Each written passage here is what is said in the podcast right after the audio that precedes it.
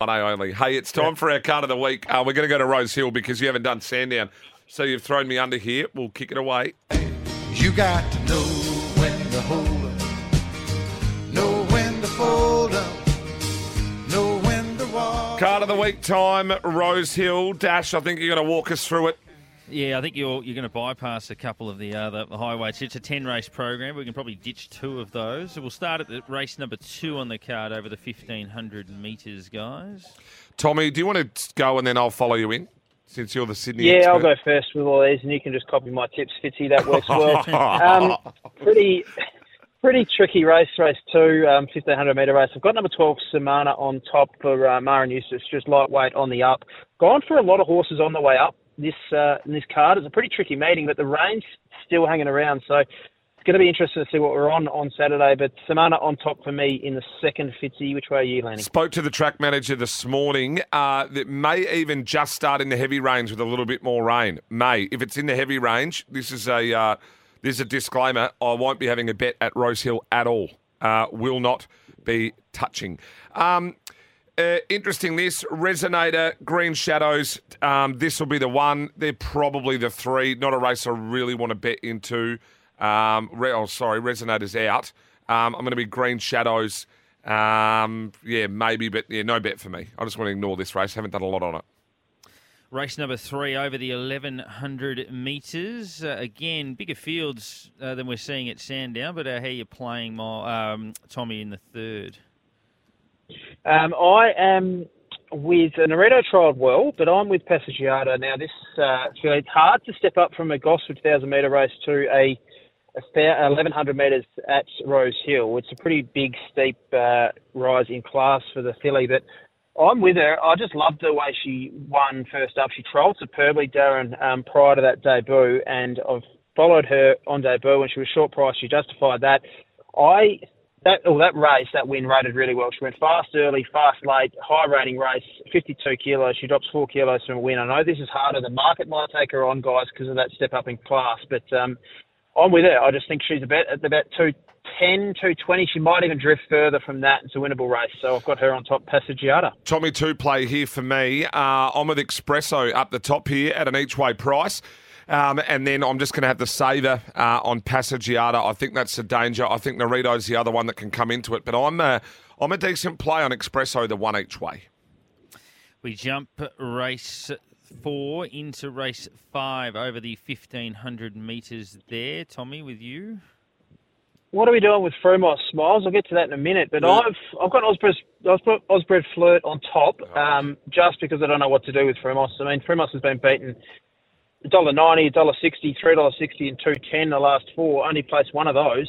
Starts at short odds every start. Barrier one might not suit either. Um, Osbred Flirt will be up and rolling out in front, flying. Um, Josh Parr, really good jo- uh, jockey booking for this uh, horse from a wide barrier. So I've got her on top. She's a mare in form, but no confidence because Frumos is just so scary. Osbred Flirt on top for me. One of the, I, I think, better plays. I'm going to go for a hamburger with the lot here. I'm going to lay Frumos. I've laid it to the last two Ooh, times. I'm like going to lay again. Now, inside draw, I know it's two from four on the soft. If it's a heavy deck, it brings Frumos into play more. So on a soft deck, I I'm agree. still with Osbred. But if it goes heavy, then I won't be laying Frumos. Uh, I just think you might want the middle of the track and want some options. I think Joshy Parr will have them. I think the horse is going well. Run in behind Estadio Mestalla uh, was uh, pretty good last start. Happy to risk Frumos, Osbred Flirt on top.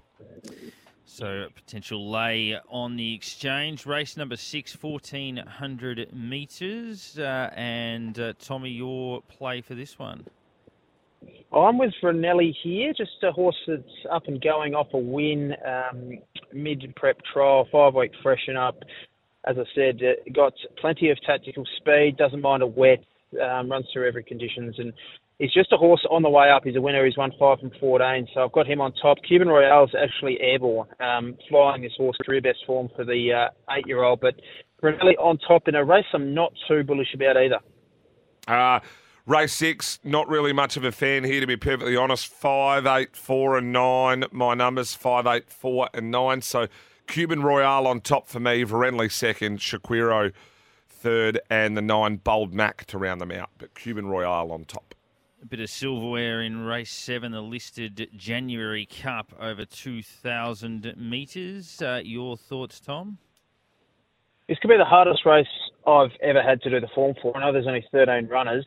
Um, she's got six horses coming through the Summer Cup. Now, of those, all the favourites ended up um, running really badly, and um, a lot of outsiders won the race or finished ahead. And like the likes of Berdebeck, who started $26, ran third, and all the, the horses at big odds ended up um, running well. It was a complete aberration of what the market was saying. It's because they went so fast out in front. Grand Slam set a huge tempo, a really fast tempo out in front.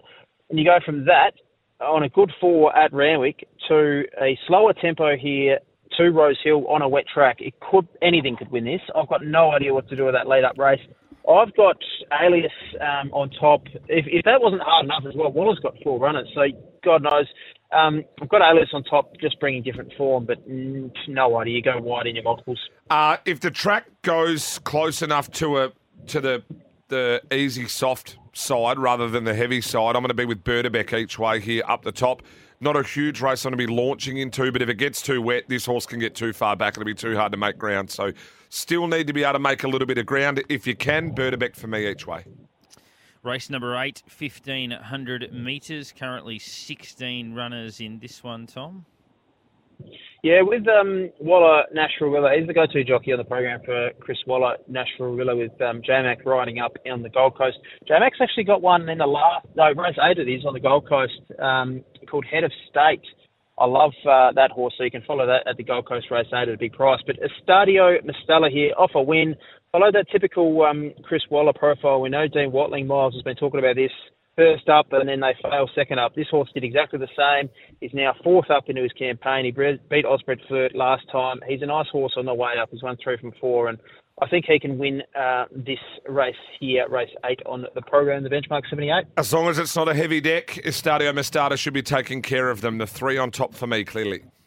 Race number nine, the penultimate on this card over the 1800 metres, Tom. Darren, don't use words like that for miles. You have to. I'll tell you what that means after. Oh, Fitzy. swear to God. Um, uh, uh, geez, another very tough race.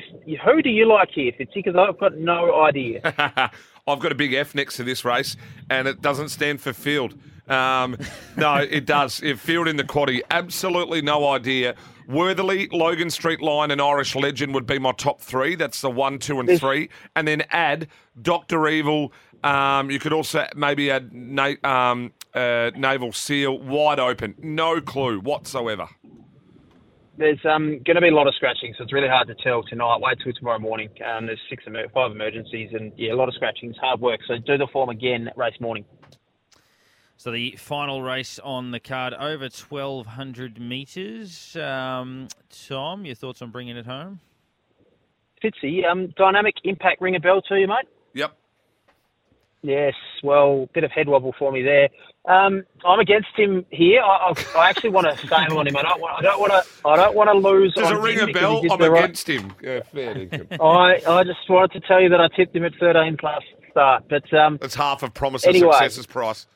Yeah. that's right.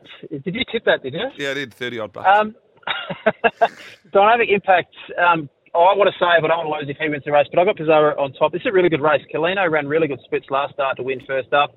Super Pursuit's a horse that I've followed at the trials, and then first and second up just shapes like he's going to peak. peak. But I'm with the freshie here in Pizarro. He's done nothing wrong in his um, career. He's still on the way up. Loved his trial, both trials actually, um, since his last run, and I think he's a really nice horse, drawn perfectly, a lot of speed on. He gets a suck run from barrier four. Barry just needs to find breaks at the right time, and Pizarro's on top, but I don't want to lose if Dynamic Impact wins because that win first up in his trial prior was enormous. You've looked at my notes. Pizarro uh, probably second best on the card for the day. Uh, Pizarro uh, one out in the quaddy for me.